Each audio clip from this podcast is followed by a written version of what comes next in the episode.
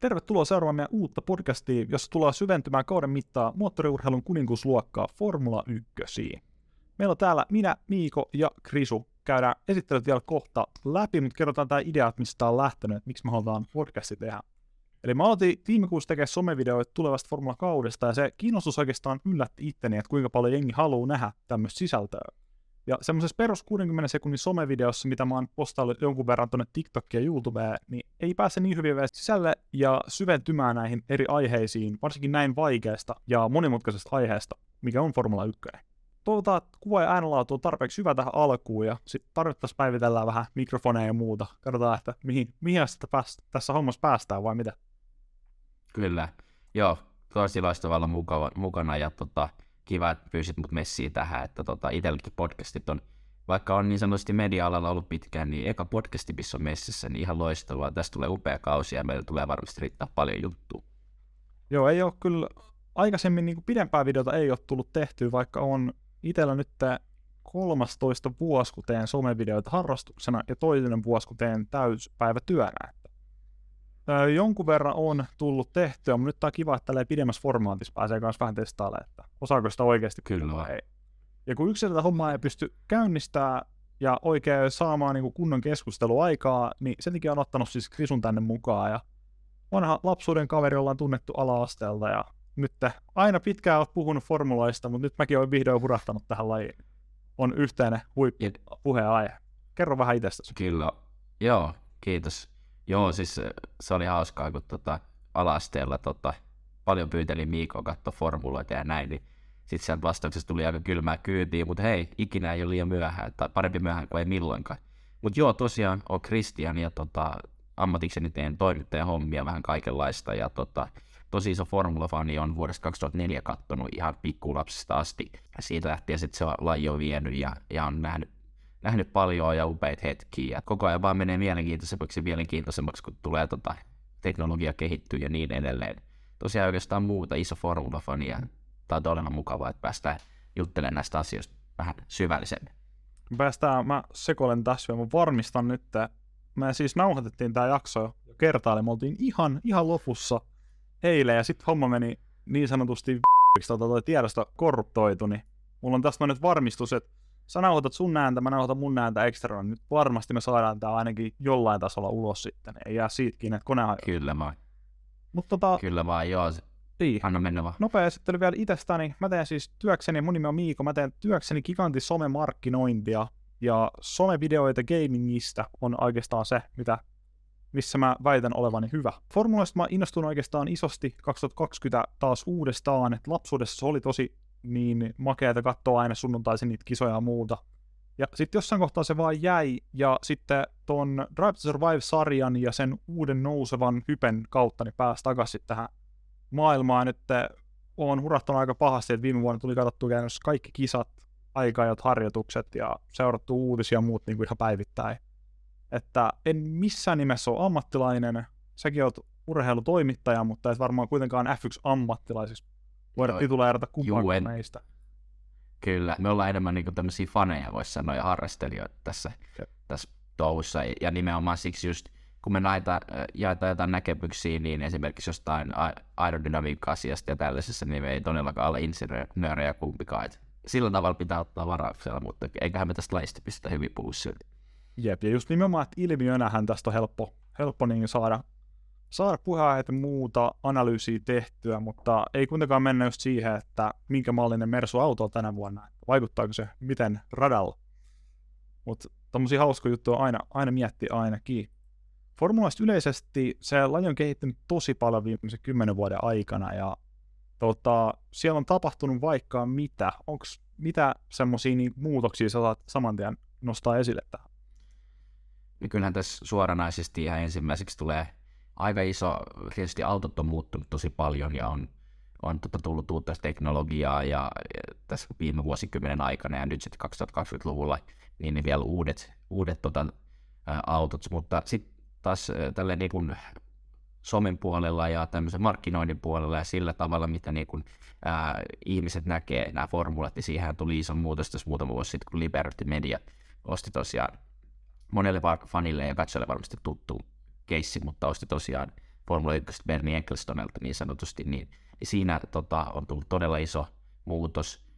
Lajia on yritetty myydä Yhdysvaltoihin enemmän ja muuhunkin maailmaan, että se ei ole niin kuin eurooppalaisten juttu. Toki siinäkin on hienoja ilmiöitä, että sitten kisoja viedään enemmän tuonne niin sanotusti Lähi-Itään ja vähän kauemmaksi siitä syntypaikasta eli Euroopasta, mutta siitäkin puhutaan tästä myöhemmin lisää tässä jaksossa, mutta tosi paljon on tapahtunut, eri kuskeja on nähty, lupaavia kuskeja tulee sisään ja, ja näin, että kyllä tämä laji on kehittynyt huomioista tässä viime aikoina. Joo, Liberty on just tuonut sitä enemmän, mikä on itsellekin kanssa totta kai tosi tärkeää, että tämä laji näkyy somessa niin paljon isommin nykyään, mitä se näkyy vaikka kymmenen vuotta sitten. Et silloin oltiin vielä lasten kengissä, että Facebook oli semmoinen iso juttu ja sitten justiinsa YouTubeen joistain lajeista tuli jonkun verran klippejä, mutta nykyään, jos sä haluat seuraa Formula yksi pelkästään YouTuben kautta, niin sä näet sieltä jokaisen kisan noi tota, highlightit, pääset seuraamaan sieltä niitä, mitä on tapahtunut eri viikonloppuina. Ja siellä on myös Formula todella hyvät niin kun ennakot aina ennen äh, kisaviikonloppua. Pääsee vähän seuraamaan, että missä tilanteessa jokainen talli lähtee sinne. Ja sitä, sekin on käytännössä se, että mitä me halutaan, että saadaan vähän kerrottua tässä näin, että missä fiiliksissä eri kuljettajat ja tallit on pitkin kautta. Kyllä vain se on niin, niin sanotusti. Nykyään tietysti kilpailu on kovaa tuolla Suomessakin monilla eri urheilulajeilla ja sarjoilla. Et siellä sitä kontenttia pitää olla heti niin kuin niin kuin säkin varmasti tiedät, niin ala ammattilaisena, että se kilpailu on tosi kovaa siellä ja sielläkin tehdään nykyään bisnestä tuolla sosiaalisilla media-alustoilla, niin F yksi sitten tietysti tässä, en tiedä, voiko sanoa, että vähän myöhään, mutta ainakin niin nyt tässä viime vuosina he ovat tajunneet sen, että tota, tuo on tosi tärkeä juttu, että miten he saavat seuraajia ympäri maailmaa. Jep, ja just se, että niin kuin koirista kynnystä ja rimaa tuodaan alaspäin, että kuinka paljon helpompaa se lähtee seuraa formuloita. Mutta tota... kun olet itse ollut niin ihan media-alalla toimittajana niin pitkään, niin mitä sä kuvailisit sitä, että millainen tilanne formuloilla on Suomessa? Niin, se on aika jännä kysymys. Tietysti tota, Suomessa voisi kuvitella, tietysti, tai ei vaan voisi kuvitella, vaan on ihan tosi juttu sen, niin kuin tavallinen tallaajakin on varmasti nähnyt, että kyllähän niin Kimi Räikkösen vaikutus Formula yksi Suomessa on ollut ihan valtava, että se tietysti... Se ei ole yhtään ihme, koska hän on todella suosittu ja tosi iso hahmo ihan koko maailmassa ja formulapiirissä ja sen ulkopuolellakin. Niin nyt kun Kimi Räikkönen lopetti, meillä to, toisaalta meillä on todella upea kuljettaja Valtteri Bottas, mutta hänkin nyt sai mahdollisuutensa huipputallissa, ei oikein sitä, toista tuli, tietysti tuli yksittäisiä voittoja, mutta ei semmoista niin kuin ihan täyttä jackpottia tullut. Eli sitä maailmanmestaruutta esimerkiksi. Nyt Bottas ajaa vähän heikommalla autolla, tietenkään tästä kaudesta ei tiedetä. Niin kyllä se on vähän lan, ehkä lannistanut tätä boomia niin sanotusti Suomessa. Ja sitten vielä nostan toisen lajin puolelta, eli ralli, jossa meillä on tällä hetkellä todella upea, upea tota, ja lahjakas suomalaiskuljettaja, joka on todella hienon kauden ajo viime kaudella maailmanmestaruuteen eli itsensä, eli Kalle Rovanperä. Niin siinä on ehkä mennä semmoista, että kyllä me niin kuin varmasti kaikkialla maailmassa ja kaikissa vaiheissa niistä persoonia me haetaan. Nyt ehkä tietenkin, jos nyt lähdetään ihan tämmöisiin nyansseihin, niin Valtteri Bottaskin viime aikoina vähän on semmoista itsensä brändäämistä harrastanut, että on, on viikset jossain kisassa hienot ja tekee vähän omanlaista tukkaa ja tälleen. Niin ehkä se on vähän semmoista niin kuin, ju, juuri, nä, juuri, näitä, juuri näitä, niin ehkä yrittää hakea se, ei ehkä kinimäisyyttä, mutta semmoista omaa itse, itseänsä on loistava juttu tietysti. Mutta tota, ehkä semmoista pientä droppia, katsotaan nyt, ja tähän piilee yksi semmoinen tota, aika paha juttu, mitä on itsekin tässä pelännyt jo mon, mon, monta vuotta, että mitä sitten Bottaksen jälkeen? Okei, nyt meillä on Tuukka Taponen nyt, joka on, tekee tosi hyvää nousua, siihen me päästään ihan kohta, kun jutellaan hänestäkin tässä eväs jaksossa, mutta sitten jos ei ole Tuukka, niin sitten on, ja hänelläkin matkaa formuloihin, niin sitten on se vaaran momentti, että, val- että meillä ei välttämättä ole suomalaiskuskia sen jälkeen, kun Valtteri lopettaa. Vaikkakin Valtterilla varmasti uskaltaisi jopa sanoa, että viitisenkin vuotta voi olla ma- mahdollista vielä olla Formula yksi sen aika näyttää. Toivotaan, että se olisi, olisi niin kuin ainakin viisi vuotta, koska sitten me saataisiin vielä seuraava. Justiinsa kuljettajista formuloissa, niin meillä on ollut siellä suomalainen liki kolmekymmentä, vai onko jopa yli kolmekymmentä vuotta ollut joka ikinen kuljettaja. Ja Bottas on nyt tällä hetkellä niin sanotusti viimeinen toivo, ennen kuin me saadaan sinne seuraava kuljettaja. Ja näillä näkymiin, kun katsotaan noita Suomen formulatoivoja, siellä on aika nuorta porukkaa vielä tällä hetkellä.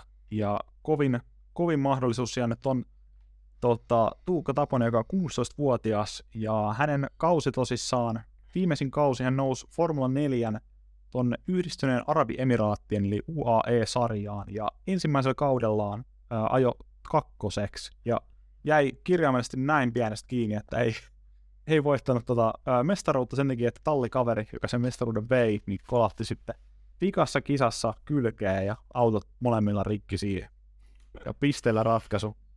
Mutta mikä on sun fiiliksi tuosta Taposesta, että onko siitä mihinkään? Ihan loistava kundi, ja, ja kun katsotaan sitä karting-menestystä, mitä, mitä hänellä on ollut, niin siitä jo tietää, että kyllä rattimies on kyseessä. Ja, ja tää, just tämä, mikä tota, Tuukalla on, on nyt tota, hänellä on toteutunut, että ainakin näissä alkustepeissä formulia, formulaa ja kartingissa, että sitä tulosta pitää tulla heti, koska luin tuossa ansiokkaan urheilulehden artikkelin vähän aikaa sitten, niin siinä käytiin läpi tätä Taposen prosessia ja sitä suunnitelmaa, millä hän formuloihin yrittää päästä, Formula yksi siis. Ja siihen enää tämmöisen niin kuin pelkällä lahjakkuudella, eli jos sit ihan, ihan, ihan top, top, top talentti, eikä sit välttämättä silloinkaan, niin sinne Formula yksi ei pääse, koska raha puhuu niin paljon, siitäkin myöhemmin tässä podcastissa, niin se, että Tuukka pystyy, se voitot, missä kun mennään sarjaponnasta ylöspäin, niin ne voitot pitää tulla, mestaruudet pitää tulla heti.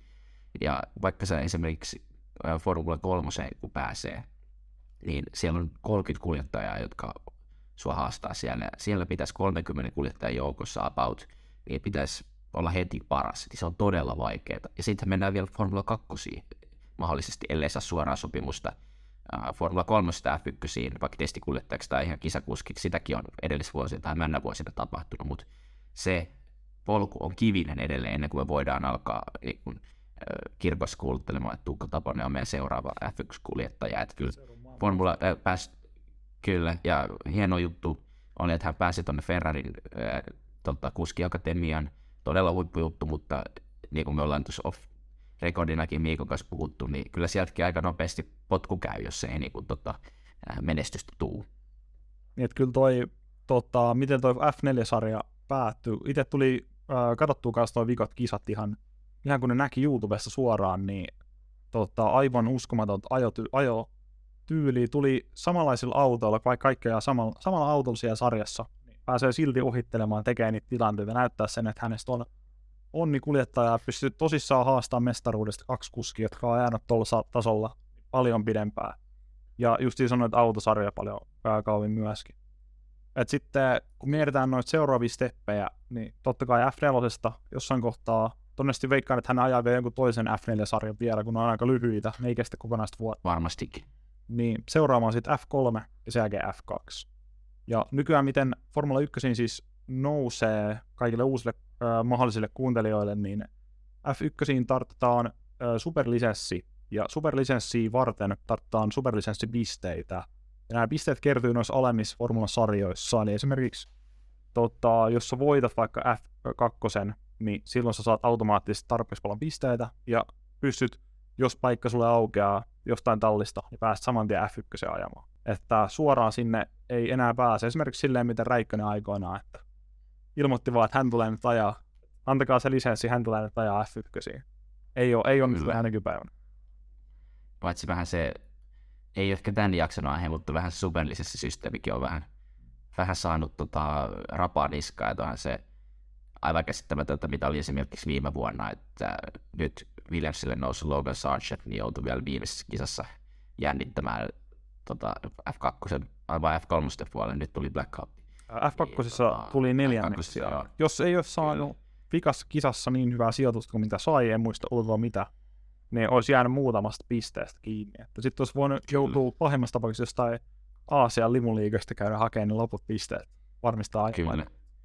Niin, kyllähän me nyt tiedetään, että Logan Sargeant on niinku semmoinen kuski, joka F yksi-kuljettajana niinku pystyy olemaan. Että, ja, ja samoin niinku tuolla Pohjois-Amerikan puolella on monia tota, laikkaita kuljettajia, on Colton Herta ja Alex Paluu ja ties ke- ketä, niin tota, sielläkin sit IndyCar-sarja, niin kyllä juuri näin IndyCar-sarjassa tienaa vähemmän näitä pisteitä, niin sielläkin sitten oli, että nämä jenkkikuljettajilla on vaikea saada ne superlisenssi pisteet täyteen, mikä on ihan tässä käsittämätöntä, koska kyllähän on hekin ovat kunnon tota, rattitaitureita, että näin se vaan menee ja, ja tota, säädöntö säätöön.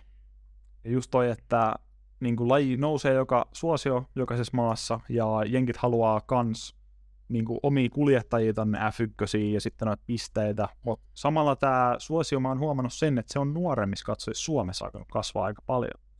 Että yhä useampi oma ikäinen, esimerkiksi kaveri tai muu, niin yhtäkkiä ilmoittaa, että hei, mä muuten seuraan nykyään tätä lajia. Tää on tosi mielenkiintoinen. Vitsi kun siistiä, kun taas viikonloppu tulee kisa. Niin se on se tosi makea nähdä. Nuoriksi. No, mä oon kaksikymmentäkuusi, että ei se on vähän siinä rajalla. Joo, mennään, mennään. Ihan oikeassa oot.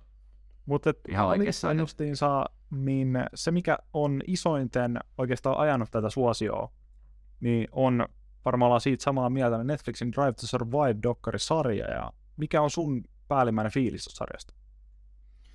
No joo, itse asiassa tota, niin, niin, hyviä keskusteluja on, on monia kavereita käynyt ja sunkin kanssa, niin taidettiin, no eilen varsinkin siinä meidän tota, niin sanotussa harjoitteluvedossa, niin, niin tota, no ei me oikeasti näitä harjoitella. Siinä me, meni asiat niin, kuin, niin sanotusti pökäleeksi, mutta ei.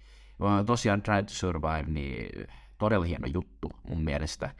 Uh, todella hienoa, että formulat leviää ympäri maapalloa, ja se on vähän ollut ihme, uh, että mitä viime niin kun aikoinaan sitä suosiota sinne jenkkeihin ei ole saatu juurrutet, juurrutettu, että se on heillä tietysti NASCAR, IndyCar on ollut niitä kovia juttuja, etunenässä NASCAR on niin todella iso juttu siellä, niin formulit on yrittänyt tai ykköset on yrittänyt saada jalansijaa, mutta ei ole ihan onnistunut, mutta nyt sitten tuli muutama vuosi sitten tämä dokumenttisarja, joka on oikeasti oli todella hyvä alkukausina omasta mielestä. Kaksi ekää kautta oli ihan huikeita, mutta sitten itselle jotenkin, kun on, en, en haluaisi ajat, olla sellainen ajattelija, joka sanoo, että niin kun, ää, ennen oli parempi, että niin, tota, kaikki vanha on ihan todella nasta, että kaikki uusi, niin you, you know, te katsojat tiedät, että tämmöisiä ajattelevia ihmisiä on.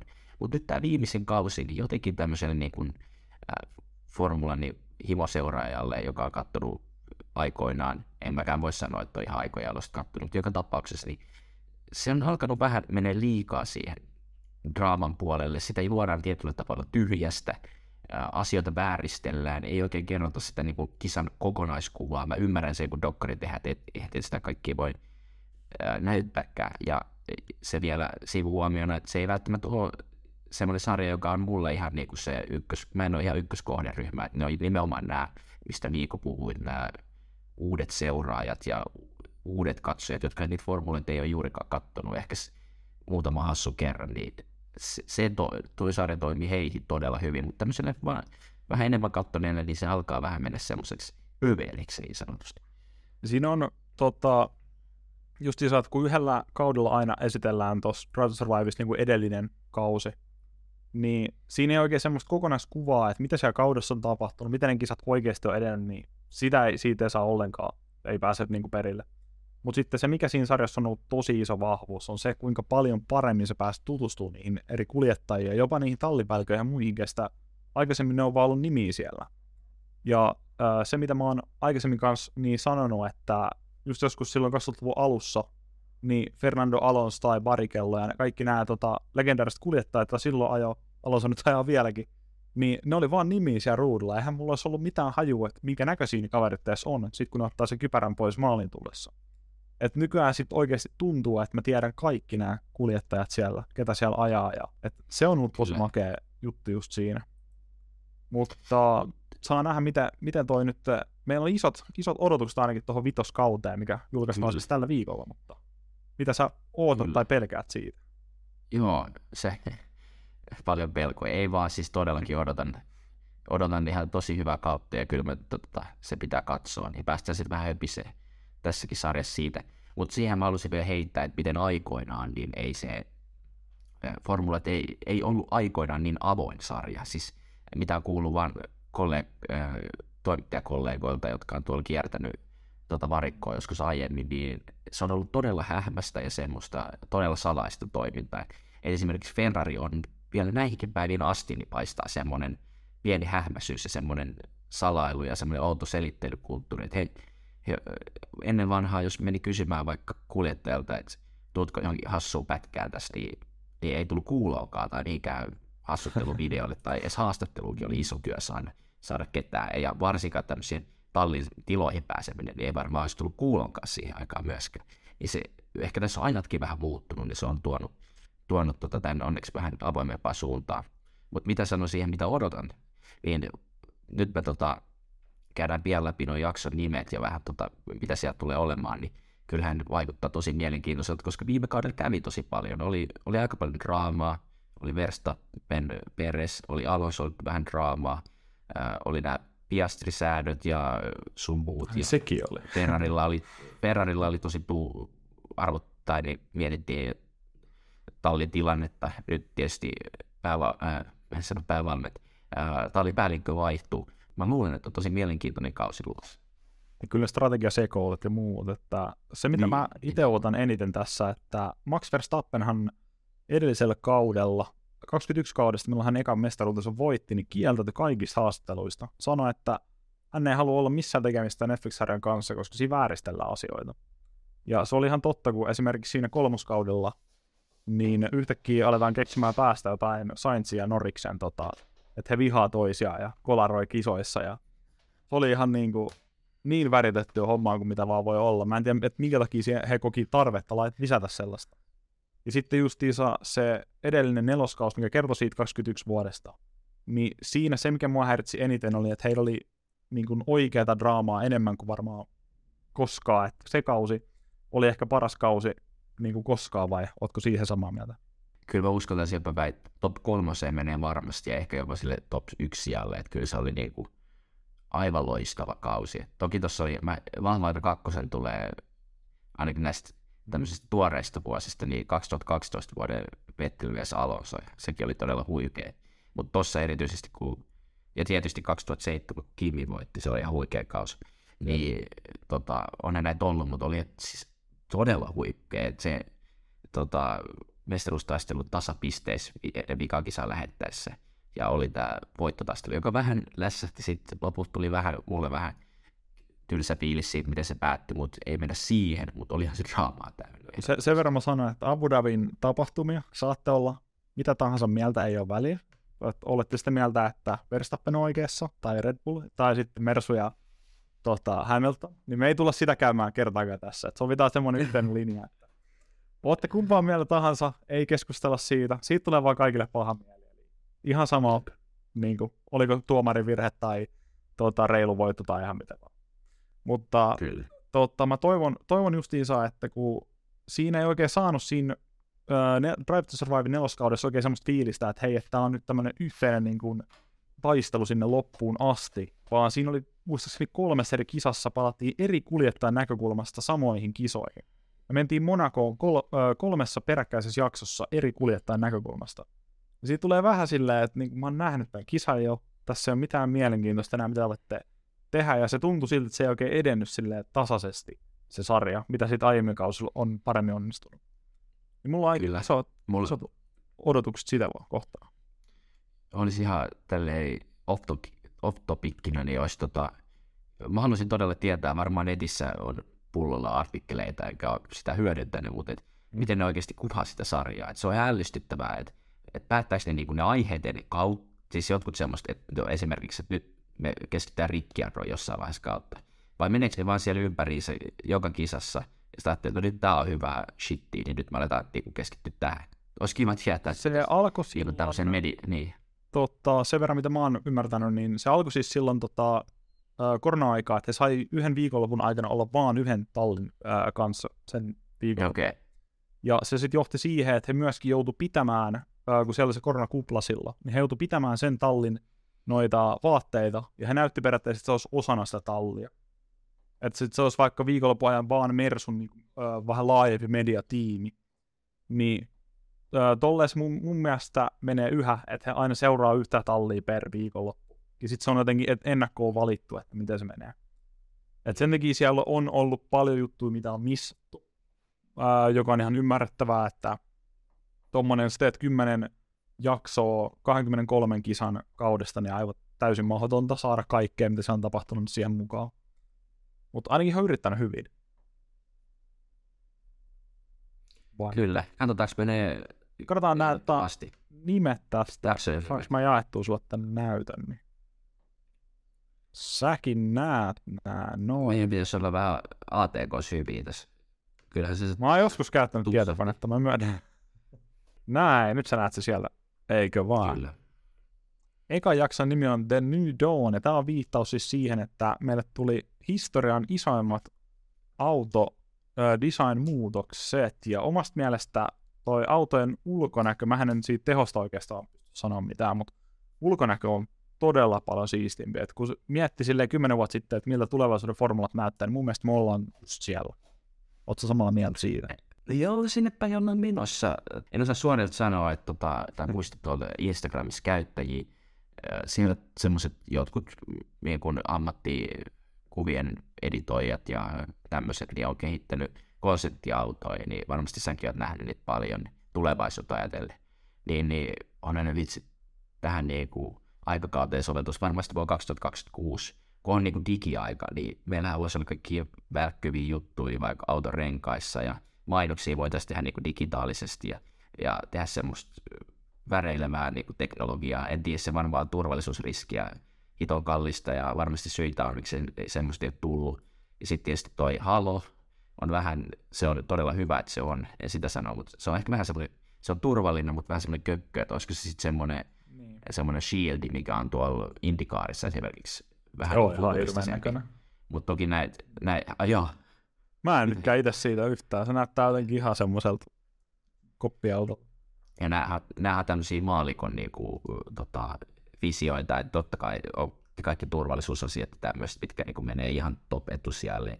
Hienolta ne näyttää, mutta joku, että ne on vähän, mun mielestä vähän silleen seitsemänkymmentä prosenttisesti hyvä, mutta sitten on vähän silleen, että jotain siinä voisi olla vielä enemmän. Mut suunta aina ylöspäin Mut, ainakin. Suunta aina ylöspäin. Tuota jaksojen nimistä, niin tsekataan aina vielä tuossa, nähtiin kaikkien jaksojen nimien jälkeen, niin saadaan nämä niin sanottu rämpättyä tästä läpi. Haluaisin palaa tuohon tulevaisuuteen mennä vielä, mutta sitten episode kaksi, Bounce Back, tää on liittyvät tuohon Mersun pomppimiseen autoon. Kun ne noikin voi tehdä vaan, ottaa kuvat tolleen tuohon, niitä ei tarvitse tehdä vielä editoitu, ne vaan nä- näpsä se toto vitutus päässään tuohon kuvaksi. Siis se, mä venään kyllä sitä, että pääsee näkemään vähän niin kuin tuolta, että mitä, mitä kaikkea, siellä on kuulemma aika spicy keskustelu ollut tuota Hornerin ja Toton välillä, että se olikin niin kuin ehdottomasti parasta silloin kaksi yksi kaudella, kun ne kaksi niin kuin valitti toisilleen enemmän kuin mitä ne kuskit siellä radalla. Vihon kadonnut noin, tai nehän kiellettiin, mikä oli kyllä surkeeta, että se, ne tota, voi naurattaa läpys sanoa, niin ne tallikommunikaatiot tuomareille, joo, se on siis... käsittää, että miten ne ikinä annettiin mennä lähetykseen, niin kuin ei hyvin, mutta nyt se kiellettiin. Olisi nyt antanut vaan olla. Se on, sää, säännöstä voidaan kans, kans käydä vielä läpi, mutta sitten Like Father, Like Son. Tämä on todella surullinen jakso varmasti, mistä tullaan käymään läpi sitä, että minkä takia Nick menetti sen paikkansa. Uh, sitten Matter of Principle nelosjakso, minkä takia, eli toi Team Principle Mattia Benotta lensi ulos Ferrarilta. Mä toivoisin, että tässä käytäisiin tosi paljon enemmän läpi sitä, että millainen fiilis, esimerkiksi jos muistat, niin tota, tuolla Silverstoneissa, kun kisa meni strategian puolesta aivan rinäksi, ja sitten Leclerc loppujen lopuksi hävisi, niin olisi tosi mielenkiintoista päästä sinne niin kuulemaan, että minkä takia näin kävi. Sitten on Hot Seat, eli tämä kuinka vaikea paikka tämä on. Tätä on itse asiassa käyty nyt sarjan alusta asti, että kuinka vaikea on ajaa samassa tallissa Max Verstappenin kanssa, ja kun sulla on ehkä kaikki aikoja parhaimpia kuljettajia sun tallikaverina, niin miten sä voit näyttää hyvältä siinä kohtaa? Verrataan samalla autolla. Tässä on jakso varmaan, mitä molemmat odottaa oikein paljon. Kyllä. Ihan katselutiedossa, uskaltaako sitä sanoa? Mähän siis Kimi-fani en ole juurikin ollut, että mä olin ihan junnusta lähtien niin kova Alonso-fani, että semmoinen niin, tota, paha virhe on käynyt sattumaan meikäläisen päässä, mutta tota, joo, Alonso huippukuski ja tätä mä odotan kanssa sinne tosi paljon. Joo, siis episode six. Nyt tota, jos joku kuuntelee pelkästään audio, niin me unohdettiin sanoa kaikki jaksojen nimet, mutta uh, Pardon My French on tää kutosjakso. Tässä käydään sitten Alpine-sekoilua Alonson kanssa ja tää tulee olemaan todella spicy.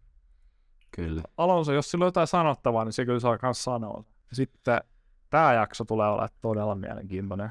Jakso seitsemän. Tämä, siis tämä nimi on niin törkeä. Tästä on ollut eniten ennakkokeskustelua tämän nimen takia. Eli Nice Guys Finish Last. Tämä kertoo siitä, että miksi Ricardo lensi pihalle McLarenista. Mitä, mitä olet mieltä Cyril Abitabulla Renaultin, eli Alpinen vanha toi tallipäällikkö, sano tuossa itse asiassa nimenomaan Drive to Survivessa silloin, kun McLarenista, tai Ricardo ilmoitti, että hän lähtee McLareniin, niin Cyril sanoi haastattelussa, että toivon, että Ricardo tajuaa, että hän tulee vielä katumaan tätä päätöstä lähteä Renaultilta todella paljon. Ja osui pelottavan oikeaan se veikkaus. Kyllä. Se on tos, mä just mietin Ricardonkin uralla ensikin se, että se, se on aikamoista rulettia, kun se tuolla keskikastissa, no McLaren oli nyt yhden vuoden tossa, niin oli vähän ylempää, oli, oli voittokannassa ja pääsi podiumille. Ää, niin kun sä vaihtelet ja valitsit noita tallia tuolla keskikastissa, niin se on ihan tota, rulettia oikeastaan. Et, et, tietysti kyllä nyt jonkun verran he tietävät ja heille annetaan ennusmerkkejä, että et nyt meillä on tullut hyvä auto ja näin. Mm. Eli ne, jotka yrittää näitä kuskeja, niin haalia. Mutta silleen oikeasti se voi olla niin hiuskarhavaras, että sä menet nyt, menet nyt McLarenille, niin sit se kyykkää, että se sun Alppinen onkin parempi tai näin. Et, et se on aika harva peli, että kuka se sitten niinku loppujen lopussa saa ne parhaat paikat siellä keskikastissa. Ja sitten Ricciardo kävi vähän huonosti, mutta ei se hänen ajosuorituksetkaan ollut mitään kovin kummosia tuossa viime vuonna. Ja tällä kaudella justiinsa, kun tullaan noihin kuljettajiin, niin on tosi mielenkiintoista nähdä, että johtuiko se McLarenista vai Ricardosta se, että hän ei pärjännyt. Että pärjääkö Piastri mm. sitten samassa tallissa no, Norrisiin vastaan niin ihan eri tavalla. Tämä jakso kahdeksan, tämä on selkeästi niin kuin etukäteen päätetty, kun tässä puhutaan näistä Alfa Taurin kavereista, eli jakson nimi on Alfa Male. Musta tuntuu, että Alfa Taurilla toki ei niin kuin ollut mitään mielenkiintoista viime kaudella. Toki heillä oli tietysti no, speak, vähän Tsunodan jatko, mikä tuli aika yllätyksen mulle, että niinkin nopeasti he varmistivat, että, että Tsunoda jää talliin, mutta Gaslylla oli pikku draamaa kyllä siellä. Että huikea kausi kaksi vuotta sitten, odotettiin tosi paljon, mutta oikeastaan viime vuosi oli vähän pannukakku, ja siellä radiossa vähän oli semmoista vibaa, että, että varsinkin sen jälkeen, kun Gasly tota, annoussasi, että hän siirtyi Alpinelle, niin oli vähän semmoista just, että, että guys, että, että luottakaa, tai antakaa mulle, että vähän vahiksi pärjää, ja tämmöistä niinku siellä, että yritetään nyt vetää tämä kundia loppuun ja näin, niin ja semmoista tuli siellä vähän tuottuista. Toivottavasti tota puoltaisi vähän siihen. Toivon mukaan tuota jaksossa, niin siinä ei niinku liikaa väritettäisi sitä, että päästäisiin oikeasti kuulemaan, että minkä takia se oli niin haastava toi vikakaus tuolla Alfa Taurilla Gaslyltä. Sitten Over the Limit, tämä jakso yhdeksän. Tämä tulee kertoa siitä, että minkä takia Red Bull meni budjetin yli kaksituhattakaksikymmentäyksi kaudella, ja tästä tullaan kuulee sellaista draamaa tuota Hornerilta, joka kuvassa näkyykin. Mm. Mä haluan kyllä ja kuulla sen, vielä, minkä takia meni yli. Niin, ja on, ei ne va- vähän vaikea uskoa, että he suoraan avaa niitä ihan hirveästi, mutta tietysti pieniä nyanssejä varmaan otetaan messiä siihen. Ja sit, olisiko tuo Over the Limit, vai ootko sä lukenut nää jostain? Onko nämä julkistietoa? Äh, siis, joo, joo. Kertoo. Okay. Ei kun mä mietin sitä, että olisiko kiva nähdä se Maxin ja äh, tota, Peresin incidentti siellä Brasilian G P:ssä, jos se on taas kameroilla, niin se olisi huikea.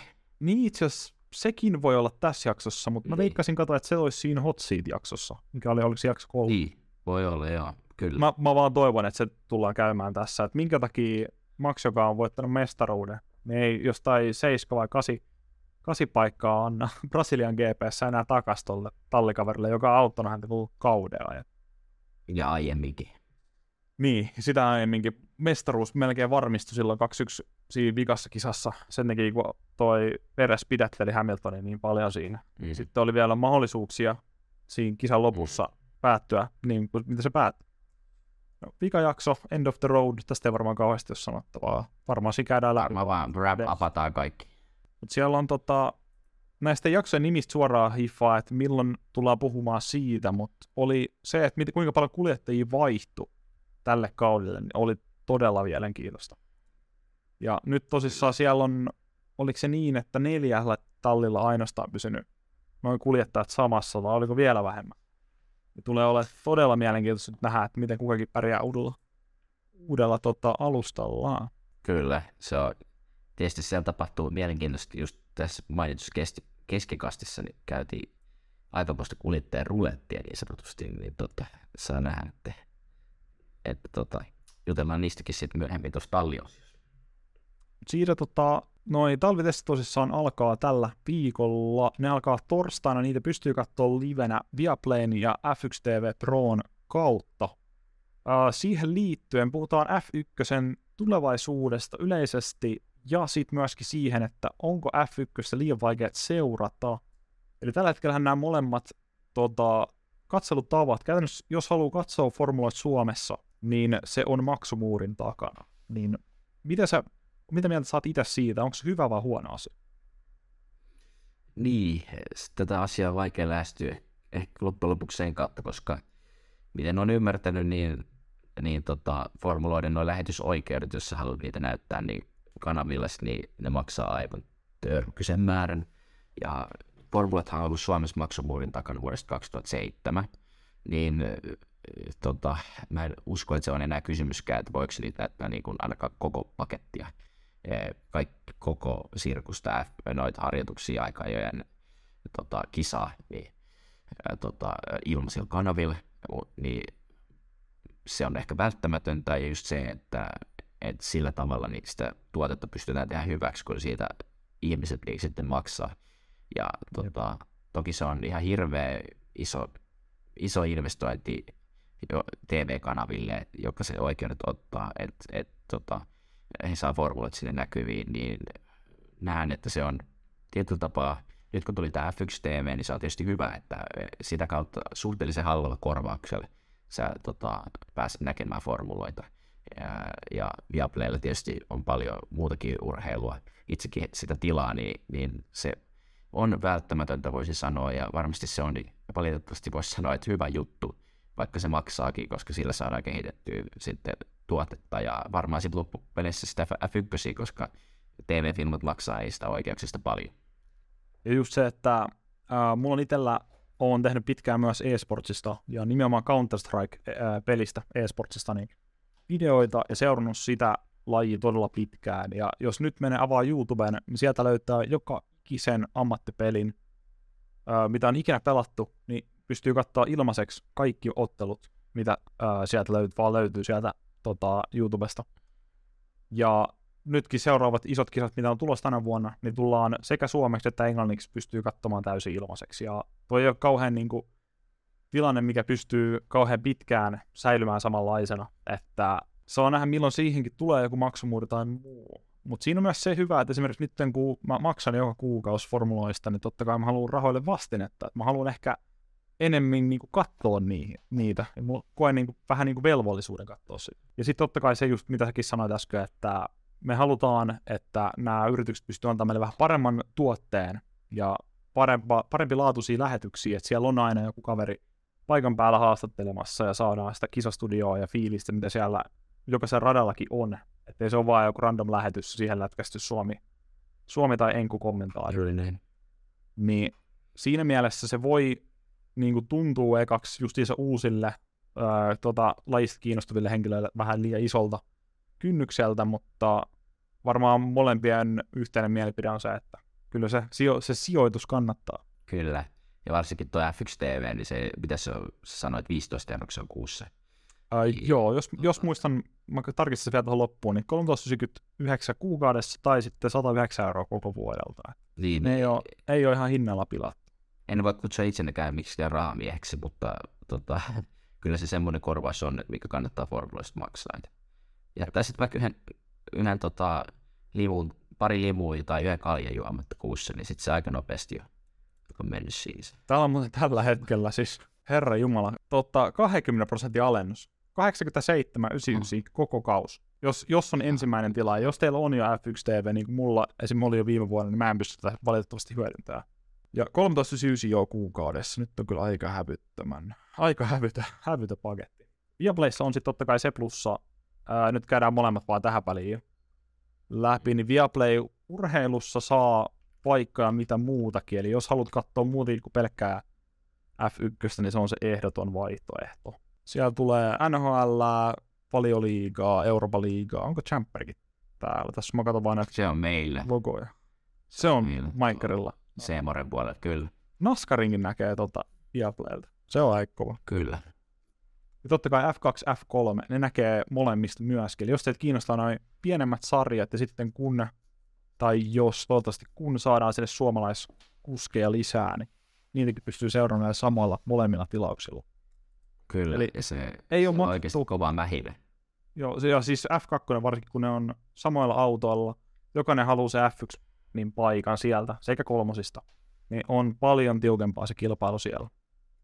Mutta vielä semmoinen disclaimer, että ei ole maksettua mainontaa, ei olla saatu vielä sponsoreita kummaltakaan. Emme saa yhtään rahaa, me vaan halutaan tuoda esille se, että miten sä voit seurata tätä lajia, jos oot ensimmäistä kertaa kiinnostunut. Tota, ennen kuin tullaan tuohon talvitesteihin, niin voitaisiin vielä käydä läpi toi rahatilanne ja se, että mihin suuntaan toi raha on oikeastaan ohjannut tuota lajia. Nyt kun toi raha ja tilauksesta puhuttiin, niin raha ratkaisee kaikessa money talks niin sanotusti. Mitkä on sun näkemykset siitä, että saadaanko me esimerkiksi lisää talleja tähän lajiin enää rahan takia, koska nykyiset tallit haluaa pitää sen nykyisen tienestynsä? Kyllä.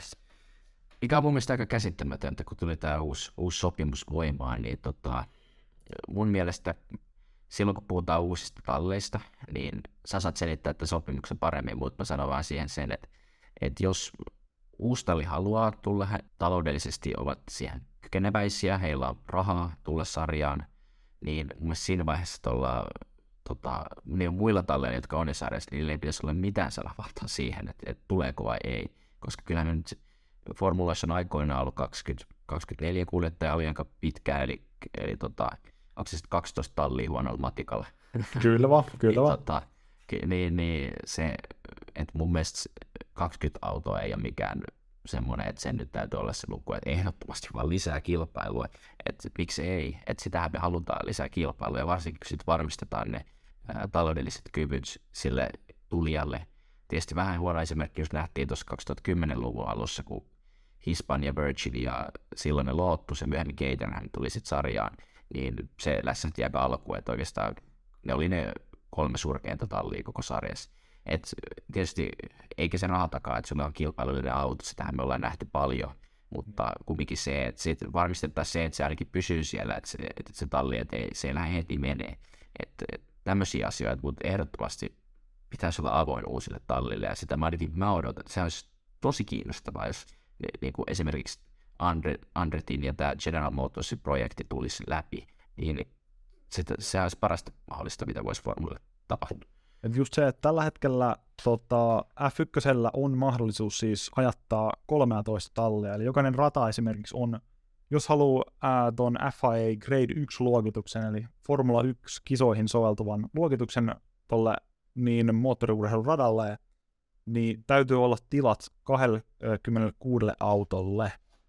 Mutta niin monta autoa ja kolmetoista tallituskin nähdään koskaan, mutta tällä hetkellä kun tehtiin Concord Agreement, tuliko se nyt kaksituhattakaksikymmentä voimaa, niin meidän nykyiset kymmenen tallia siis kirjoitti sopimuksen, jossa he sitoutuu tähän lajiin pitkäksi aikaa ja varmistaa sillä tietyn ö, tulotason, mitä he saa rahaa sitten kaikesta ö, lisät jutuista, lipputuloista, kisoista, ää, sponsoreista, mitä F yksi itsellään on.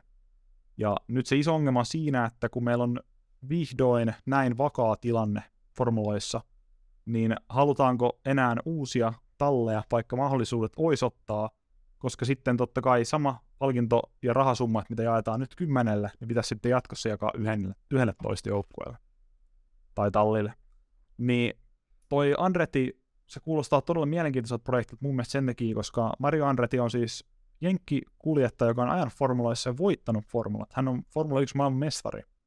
Ja hän poikansa kanssa on pyörittänyt todella menestynyttä tota, formula, anteeksi ei formula, vaan moottoriurheilu ö, tallia Jenkeissä. Ja se on se idea, että he tois aidon jenkkitallin ja General Motorsin, eli jenkkien isoimman autovalmistajan, tuen tonne Formula ykkösiin. Ja se kyllä kuulostaisi todella hyvältä, että Andretti Cadillac olisi se yksitoista talli, mutta tiedätkö sä sitä, että mikä, takia, mikä siinä on niin kuin isoin este justiinsa tällä hetkellä? No mä oon ymmärtänyt just se, että nämä uudet tallit ei halua jokaista rahaa. Niin sit. Et sitten justiinsa, että kun äh, haluaa nykyään liittyä uutena tallina Formula ykkösiin, kysyntää kuulemma meillä on paljon, niin se maksaa neljäsataa miljoonaa dollaria. Ja se neljäsataa miljoonaa dollaria jaetaan jokaiselle nykyiselle kymmenelle tallille. Ja sen lisäksi tämän Andretin pitäisi varmistaa, että koska Cadillac liittyisi tonne niin tota, formuloihin, niin heidän osuus ei pienenisi, vaan parhaimmasta tapauksessa jopa nousisi, vaikka se jaettaisikin jatkossa yhteentoista, niin se on aika tekemätön paikka yhdeltä jenkkifirmalta. Katsotaan. Kyllä, ja innolla odotetaan, että mitä tämä asiakas käy. Et, et, tota, toki tuossa on paljon tuommoisia asioita, ja ymmärrän tietyllä tapaa, että nämä nykyiset tallit totta kai, en mäkään, jos mä olisin Red Bull, niin haluaisin uusia kilpailijoita tietenkään. Että kyllä se niinku, mä ymmärrän sen tietyllä tapaa, mutta sitten taas niinku katsojen näkökulmasta ehdottomasti pitäisi saada lisää.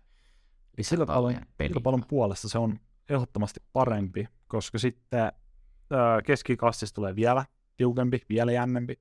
Ja sitten totta kai se tärkein juttu, että meillä on kaksi ylimääräistä kuskipaikkaa, koska tällä hetkellä me ollaan tilanteessa, missä sä voit voittaa Formula kaksi, että sä saat sen superlisenssin valmiiksi ja kouraa, ja sulle ei ole valmiina paikkaa enää F yksi.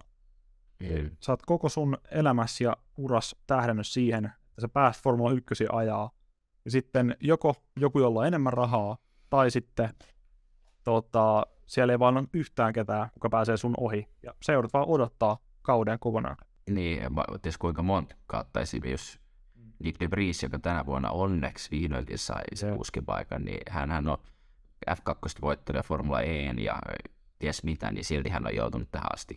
Tai tietysti viime vuonna jo yhden kisan, mutta on joutunut odottaa, että et se on... Moni F kaksi -mestareita ei ole päässyt lopulta ikinä ja kovia kundeja. Tai sitten ovat päässeet ja sitten joutunut heti lähteä meneen, koska se kilpailu on niin kovaa. Niin, ja nyt esimerkiksi just Mick Schumacher annettiin ajaa kaksi kautta, vaikka voitti sekä F kolme ja F kaksi. Ja mm. kyllä mä olisin hänelle toivonut vielä sen kolmannen kauden, mutta siitä voidaan itse asiassa tullakin suoraan nykyisiin talleihin ja tulevaan kauteen. Ja kun tällä viikolla on toi talvitestit ja ollaan nyt jo yleisesti käynyt tätä laji sen verran hyvin läpi, niin yksittäiset kuskit ja meidän arviot tuolle tulevalle kaudelle me käydään vasta ensi viikolla talvitestin jälkeen. Sekä jos se talvitestissä jotain todella ihmeellistä tapahtuu, että Mersu on kymmenen sekuntia nopeampi tai tota, Haas räjähtää, niin sitten voidaan ne käydä silloin läpi. Mutta katsotaan nyt meidän viime kauden ja viime vuosien top kolme talleja, niin mistä tallista aloitetaan? Aloitetaanko Mersusta? Vai mennäänkö me tuolta ala- alapäiviä, niin kuin alapäästä enemmän? Vedetään top kolme tallit ainoastaan, niin joo. Saadaan vähän sä- öö, säästyä aikaa. Oliko se Mersu kolmonen? Olihan se. Olihan se. Oh, menikö se tullut? Olihan se joo, vitsi tuli. Ei, se oli todella lähellä, että hän olisi päässyt ohi, mutta... Sitten niin, sitä mä muistelinkin. Pikas kaudessa, niin, anteeksi, pikas kisassa Abu Dhabissa, niin päättyikin sitten niin, että Mersu oli kolmas. Kyllä. Otetaan Mersu tähän alkuun. Mitäs, millä fiiliksillä he lähtee tämän kauteen? No tietysti, nythän...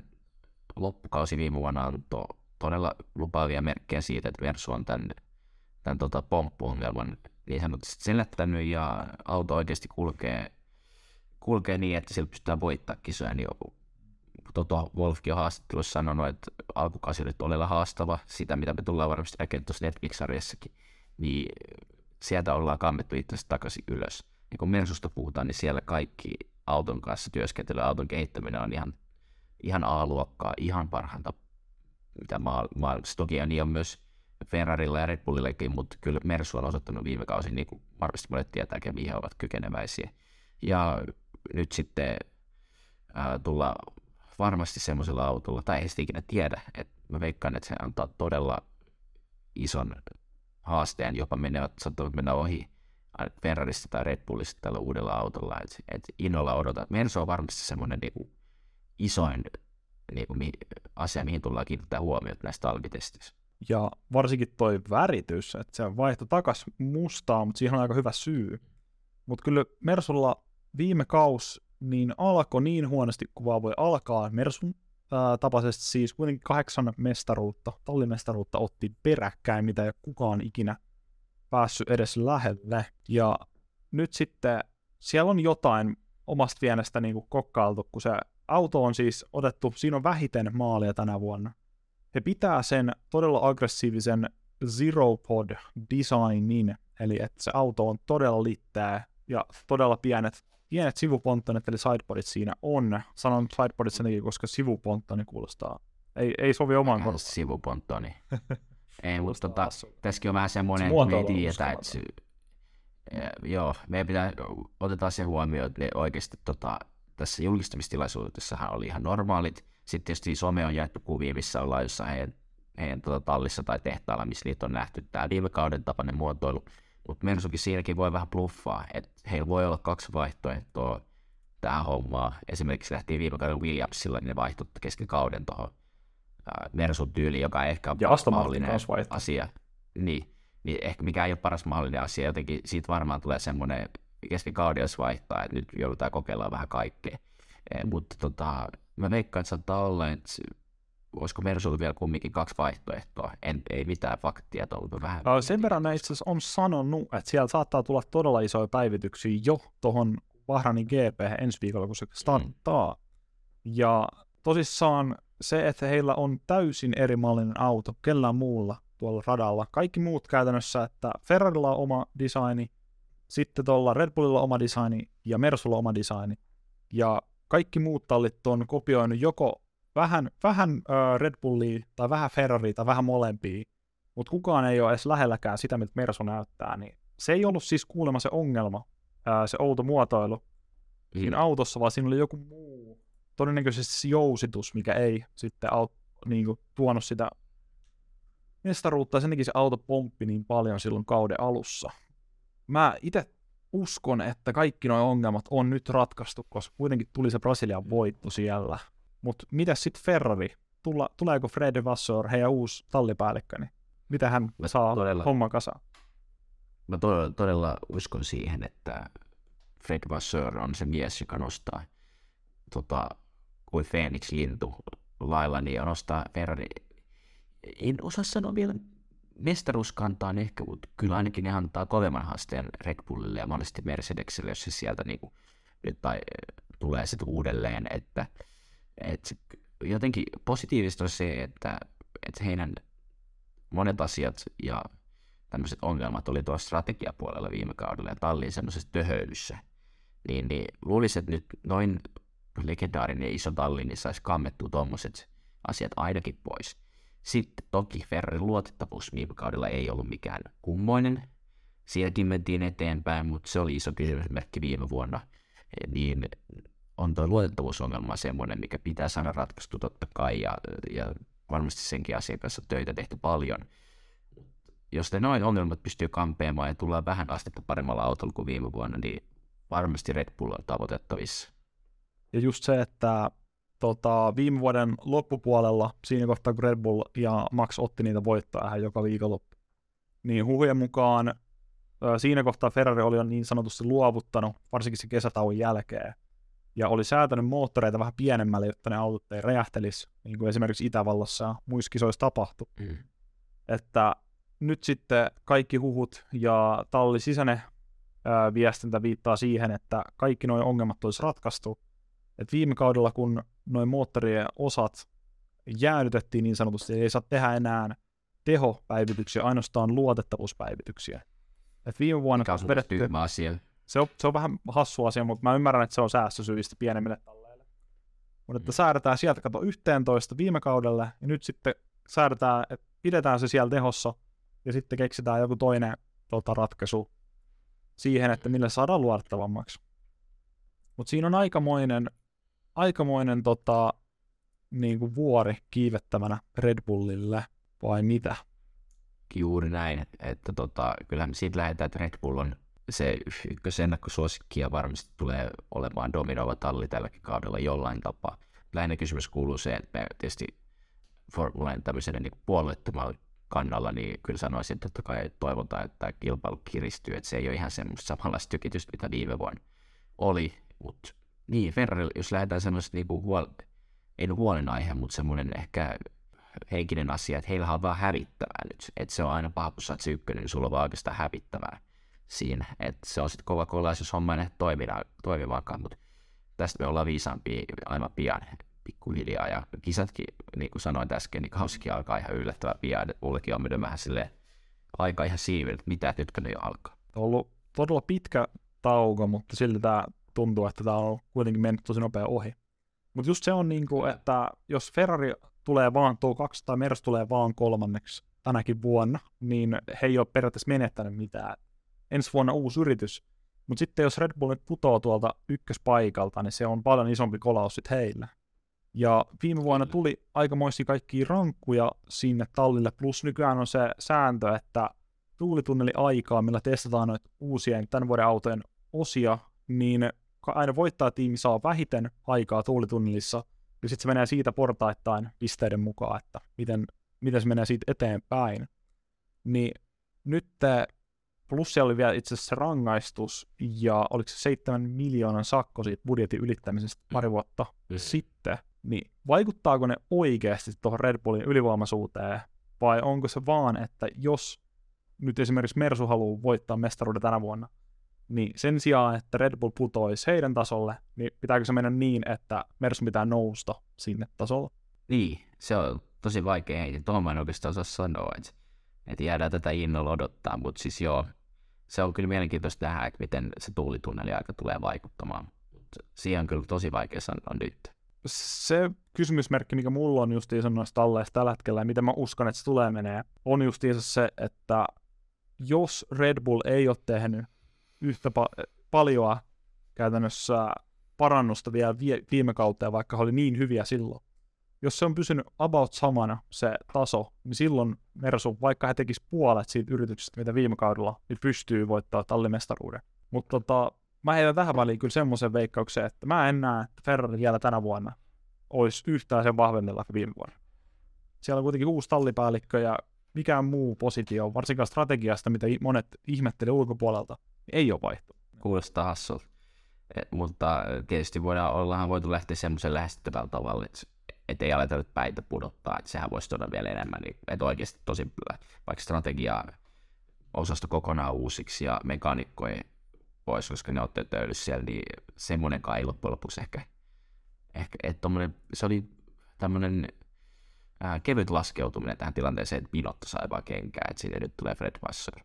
Jep, ja just siis se, että mikä huomattiin esimerkiksi siinä, kun Michael Masi, toi kisatuomari, sai just Abu Dhabi kaksituhattakaksikymmentäyksi Abu Dhabin sekoilun, tai sekoilu on varmaan paras kuva, sana kuvaamaan, niin sen jälkeen sai potkut. Ja sitten siinä huomattiin just se, että sille ei ole väliä, että hän sai potkut, koska siihen tilalle ei ollut ketään. Ja sitten viime vuonna me nähtiin todella paljon sääntösekoiluja. Ja esimerkiksi se, että miten rangaistuksia annettiin, niin välillä oli tosi tiukkaa, välillä oli vähän sinne päin. Päinvastoin mä sanoisin, että tilanne jopa yleisellä tasolla osittain pahendi, pahentui. Mutta tänä vuonna meillä on onneksi enää vain yksi kisatuomari. Toivottavasti pysyy, jos, se, jos se ei tasaisena, niin tasaisen sekoilevana ne Tää, tota, säännöt. Kyllä. Mutta onko tota, ennen kuin mennään meidän villeihin veikkauksiin tulevalle kaudelle, niin, ja tosissaan käydään ne muut äh, tallit sitten ja yksittäiset kuskit vielä paremmin läpi ensi viikolla, kun ollaan talvitestejä viisaampia, niin mitä muuta haluaisit tuoda vielä esille ennen talvitestejä? No joo, tuossa oli tommonen tietysti valitettava onnettomuus. Just saatiin tänään tietoon, että Lance Stroll nyt sit missaa ka- kaikki talvit. Testit nyt ilmeisesti, että siellä on jonkinlainen pyöräilyonnettomuus on tapahtunut taisi olla, niin nyt sitten hän joutuu jättämään kaiken niin sanotusti välein, se on tosi iso kolaus. Tosi tosi iso kolaus hänelle itselleen, koska nuo talvitestit on oikein, siellä ajetaan satoja kierroksia, niin sitä autoa ymmärtää, että se oppii ymmärtää sitä autoa ja, ja sitä kehittää itsekin oman näköiseksi, niin se on todella iso kolaus hänelle, mutta tota tietysti odotetaan kovaa tai ä, aloitetaan nopeita parantumista hänelle. Toivotaan nopeat parantumista, että hän pääsisi ajaa jo Bahrainin G P:ssä, mutta tota, me ollaan omasta mielestä käynyt tässä noin tunnin aikana, tunti ja kolme minuuttia tähän mennessä. Tosi hyvin läpi tätä yleistä katsausta, että millainen tilanne meillä on Formula yhdessä ja vähän, että tämmöinen hyvä pilottijakso saatu aikaan, niin ollaan molemmat rustailtu tähän ylös sitten aiheita meidän villiksi veikkauksessa. Halutaan heittää nämä ennen testejä, jotta sitten ei ole mitään pohjaa näillä millään meidän veikkauksilla tai näin. Ja sitten kauden jälkeen saa tulla nauramaan tälle jaksolle, että miten nämä veikkaukset menevät. Ja tähän pitää ottaa betti, koska mehän ei ole näitä toisille kerrottu. Rahapanos varmaan tylsä, niin sanotaan näin, että kuuntelijat saa päättää, mitä tehdään. Totta, joo, sekin voi olla. Toinen ostaa toiselle, lähdetään F yksi -kisaan ja toinen maksaa koko ruska. Tulee riitä siihen pyrkään. Se olisi aika, se olisi ainakin rahametsi kasassa, mutta joku tota, toinen joutuu pitää eniten vihaamansa kuljettaja paitaa kaikissa ensi vuoden lähety, mahdollisissa lähetyksissä päällä tai jotain. Tai sitten vaan kun tarjotaan yhdet kaljat, se, se on helppo. Joo, jos, jos tulee jotain ideoita, niin saa heti. Mä okei okay, mä sanon, mä, mä en oikeesti vihaa Alonsoa, niin mä tota, sit voi pitää sen paitaa. Tai se buketti, Aston Martin buketti, semmoisen mä ostan aina. Ei, mutta nyt me kässärissä sanoo, että meitsi kertoo ekana, eikö se näin ole? Joo, ää, no pidemmittä selityksettä, niin anna mennä. Kerro ensimmäinen Bill Veikko. Sulla ollut jotain vielä? Olisit sä halunnut vielä? Ei, anna mennä. Vielä tota. Anna mennä. Joo niin. Tähän mulla on hyvät perustelut. Nimenomaan se, mistä just äsken puhuttiin, Aston Martin liittyy. Fernando Alonso tulee voittamaan yhden osakilpailun tällä kaudella. Se on mun ensimmäinen villiveikkaus. Ja sen mä perustelen sillä, että Aston Martinilla... Mitä hemmettiä? Ei ne ole meillä kerrottu toiselle. Ei, tää oli hyvä, tää oli hyvä just. Ei, kerro, kerro vaan, kerro vaan. Ei, mutta joo. Tosiaan ollaan nähty nyt Aston Martinilla ihan tossa julkaisutilaisuudessa, niin tota, auton muotoilussa todella mielenkiintoinen yksityiskohta. Mä en saa oikeastaan kuvailla, minkälainen se on, mutta tosiaan täällä auton sivuilla on semmoiset vähän... Mites autonmua, miten sä sanoisit se? Ne semmoiset vähän oudot muotoilut siinä sidebodien yläpuolella ennen takasiipeä. Niin. Sori, mä, mä en, nyt, nyt mulla on täysin tyhjää sekä englanniksi että suomeksi, että mikä niitä osin... Joo, no mutta ei me voida... Engine cover? Joo, sä pystyt editoimaan tämän kuvan. Mä, la- mä laitan jonkun kuvan, kuvan tota niin. Joo, niin se näyttää todella mielenkiintoiselta, oikeastaan muilla talleilla ei samassa määrin semmosia ole. Ja sitten höystettynä Christian Hornerin kommenteilla, että hän sanoi, että Aston Martin voi olla todella musta hevonen tällä kaudella. Ää, ei, ei siinä tota, haastattelupätkässä, mitä mä näin, niin ei suoranaisesti puhuttu, että onko se just se syy, ne, se on erilainen muotoilu, mutta hei, odotetaan, mä oon kumminkin alussa fani, nyt mä sen, no ei ne kova fani, me ei faniteta ketään, mutta tota, kumminkin vähän, niin on hänen huippu-urheilija ja huippulegenda voisi sanoa, niin olisi vielä kiva nähdä, että Alonso nousisi ainakin yhteen voittoon vielä uralla. Mutta se on mun ensimmäinen villiveikkaus. Kyllä se, jos yksi, yksi voitto vielä saataisiin, niin se olisi hienoa. Tuota, mulla oli sama, sama toi ensimmäinen villiveikkaus, jotta saataisiin monta eri, niin mä koitan nyt kehittää tähän vielä uuden, niin tota, mä menen suoraan mun kakkoseen, eli Tota, sekä Perez että Tsunoda menettää paikkansa tämän kauden päätteeksi. Ja se, ketkä kuskit heidät korvaa, tää, tää tulee varmasti kaikille vähän yllätyksenä. Tota, Ricardo menee Alfa Taurille ja De Vries nousee Alfa Taurista Red Bullille. Eli siinä on mun villiveikkaus. Saadaan kunnon myllerys tuonne Red Bullin molempiin talleihin aikaiseksi. Vai olisiko, että, että tota... Hauger tulisi F kaksi puolelta Alfa Taurille ja Ricciardo otettaisiin suoraan Red Bullille takaisin. Ei vaan, että sitten, niin itse asiassa mä unohdin kirjoittaa, mä kirjoitin vaan, että Tsunoda menettää paikkansa, mutta jos De Vrieskin lähtee sieltä, niin Hauger tulee siis Ricardon pariksi. Mm. Eli niin, Hauger, Ricardo olisi Alfa Tauri ja De Vries, Verstappen olisi Red Bull. De Vriesillä tullaan näkemään niin uskomattoma huikea kausi. Se on mun veikkaus. Mm. Mm. Mä ostan tämän, mä ostan tämän. Se on vain, että onko sinne järke... näistä syistä, mistä aiemmin puhuttiin, että onko sinne Red Bullille järkevää mennä sitten loppujen lopuksi. Mutta se on sitten tuo aivan toinen keskusteluaihe. Mutta ei, ihan hyvä, mä ostin tuon ihan täysin. Uppos jo. Sitten villi veikkaus numero kaksi. Joudutaan. Tää on todella villi. Ja nyt tulee ihan... Niin, että joudutaan sitten varmaan odottaa tämän Betin kanssa vähän kauden jälkeenkin mahdollisesti. Kyllä, kyllä. Missä tiedä. Aivan joo, jos, jos ei varmistu vielä nämä paikat, niin toivotaan, että tämä... Jokainen kuskipaikka, niin kuin tänä vuonna, niin olisi selvillä ennen kuin kausi päättyy. Saa nähdä. Tämä on oikeasti nyt todella kova. Max Verstappen ei voita mestaruutta tällä kaudella. Se on toinen. Okei, okay, okei. Okay. Odotetaanko tota, no, ihan niin... loppuun mestaruusvoitoveikkaukset vielä, että se on sitten neljäs. Totta... A, kolmas. Odotetaan se kolmanneksi, tehdäänpä näin. Se helpottaa mua meidän aika paljon. Joo, niin ja mua. Mäkin olen vähän... Se on oikeasti siis viime kauden jälkeen se on villiveikkaus, että Verstappen ei taist, niinku, taisteleeksi mestaruudesta vai hän ei vaan voita mestaruudesta? Hän ei voita, hän taistelee mestaruudesta, mutta hän ei voita. Hänellä hajoaa kupoli jossain vaiheessa kautta. Herätään vielä tämmöinen tarkennus, missä kautta, millä, mihin kisaa asti hän on mestaruustaistossa kiinni? Mä en nyt pakko myöntää, että mä en muista kalenteri, kalenteria nyt. Onko niinku kuitenkin, että loppuu, loppuu päähän asti? Me... Että onkin kahdeksantoista tai yhdeksäntoista kierrokseen? Kyllä. kahdeksantoista tai yhdeksäntoista tai vikaan kisaansa menee se, se tota, ratkaisu. Mutta tota, se on mun. All right. Sitten tota... Aina mennään. Tää mun toinen villiveikkaus, tota... Tää on villi. Tää on todella villi. Tota... Me tiedetään, millainen tilanne Alpinella on tällä hetkellä. Siellä on kaksi ranskalaistalli, jossa on kaksi ranskalaistallikaveria. Ja molemmat näistä ranskalaiskuskeista niin vihaa toisiaan. Tai ainakin on vihannut aikaisemmin pienenä, koska he on pienenä taistellut samoista niin kuskeis, kuskipaikoista sekä sitten sponsorirahoista. Ja oli vielä joitain huhuja, että he on taistellut myöskin samasta tyttöystävästä. Ja sen takia he ei ole enää... Ei yhdessä vaiheessa ollut ollenkaan puheväleissä, vaikka hän ei ole Formula yksi samaan aikaan, niin mä veikkaan näin, että joko Ocon tai Gasly joudutaan heittää kesken kauden ulos tallissa draaman takia.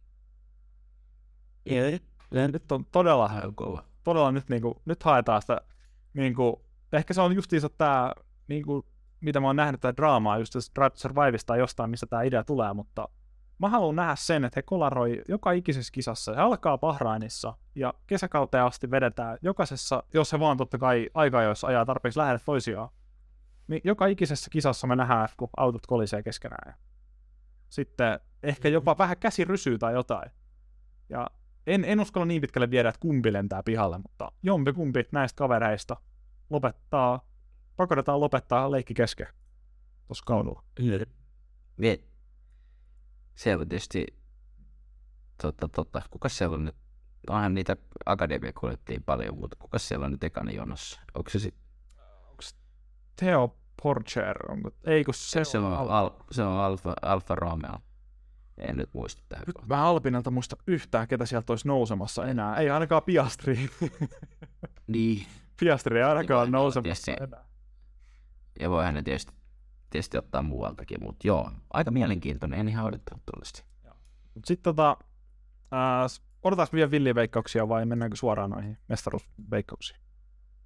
Mutta mitäs se on, kolmas villiveikkaus olisi se mestari? Mennään sillä, no niin. Vi- mutta sä oot tylsä ja sä otat tappeni. Mä, mä, mä kerron jälkikäteen, sä joudut sanoa eka. kaksituhattakaksikymmentäkolme mestari, kuka se on? Sä otat tappeni, mä tiedän sen, kun mä en ota sitä. Tai en tiedä, mikä olisi kaikista läpi. Saat. Mähän voin tässä taktikoida. Saat sanoa ihan mitä mä saan, jos mä otan tappeni tähän, niin sit mä saan pisteen niin aika varmasti. No, no, sä haluat niinku helpolla, helpolla päästä. Niin, helpolla. En mä, en mä tota, kyllä mä pysyn mun kannassa. No. Maks ei voita. Vitsi. Mä tekisin mitä sanoo Hamilton. Mutta onko se sittenkin? Se on Leclerc. Se on Leclerc. Vastat Leclerc voittaa. Eli Kristianin veikkaus kaksituhattakaksikymmentäkolme mestariksi on Leclerc, ja nyt me tarvitaan perustelut. Miten se tapahtuu? Niin. Se tapahtuu siten, että Maxilla hän ei ole yhtä dominantti kuin viime vuonna, ehkä vähän joitain kisoja hallitsee, ja varmasti suurinta osa kisaa, mutta Ferrari nousee kumminkin siihen heidän haasteen kantaa. Ja sitten kun ollaan nähty sitä veristä kilpailua Charlesin ja Maxin välillä, niin se kääntyy tällä kertaa Charlesin pu- puolelle.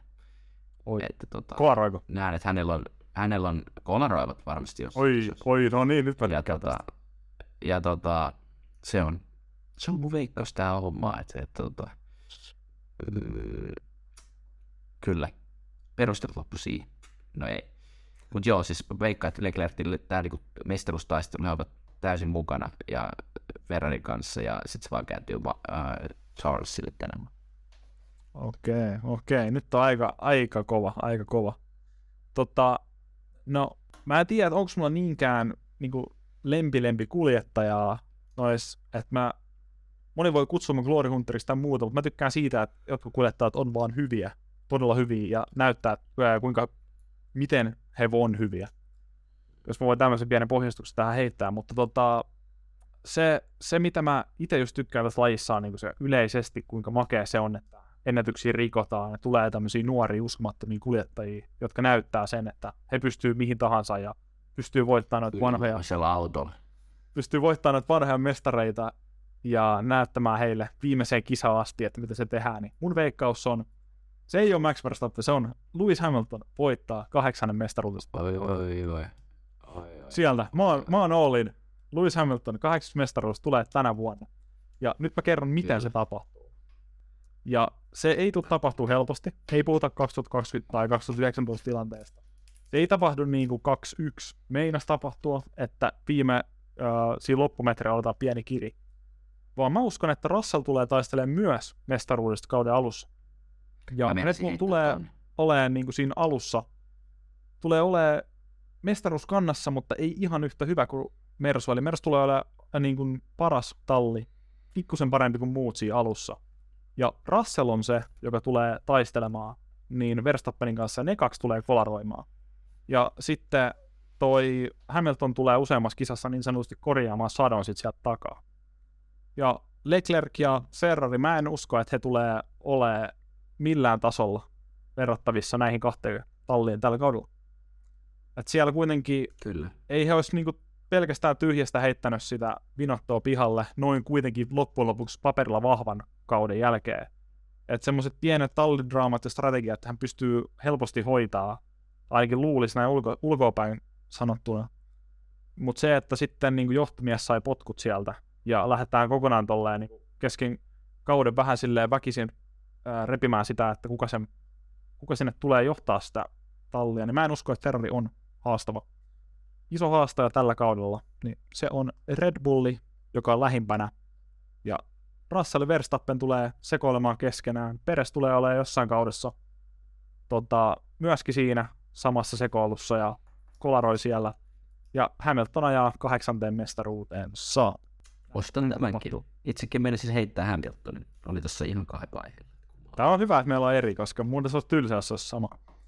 Ei. Mä itse asiassa heitin sulle. Heitikö mä sulle sen, että milloin se mestaruus ratkeaa? Taisi sanoa, että ihan lopulla. Mä sanoin, että kolmannes, kolmeksi, eikö mä et kisoin tällä kaudella? kaksikymmentäkolme. Joo.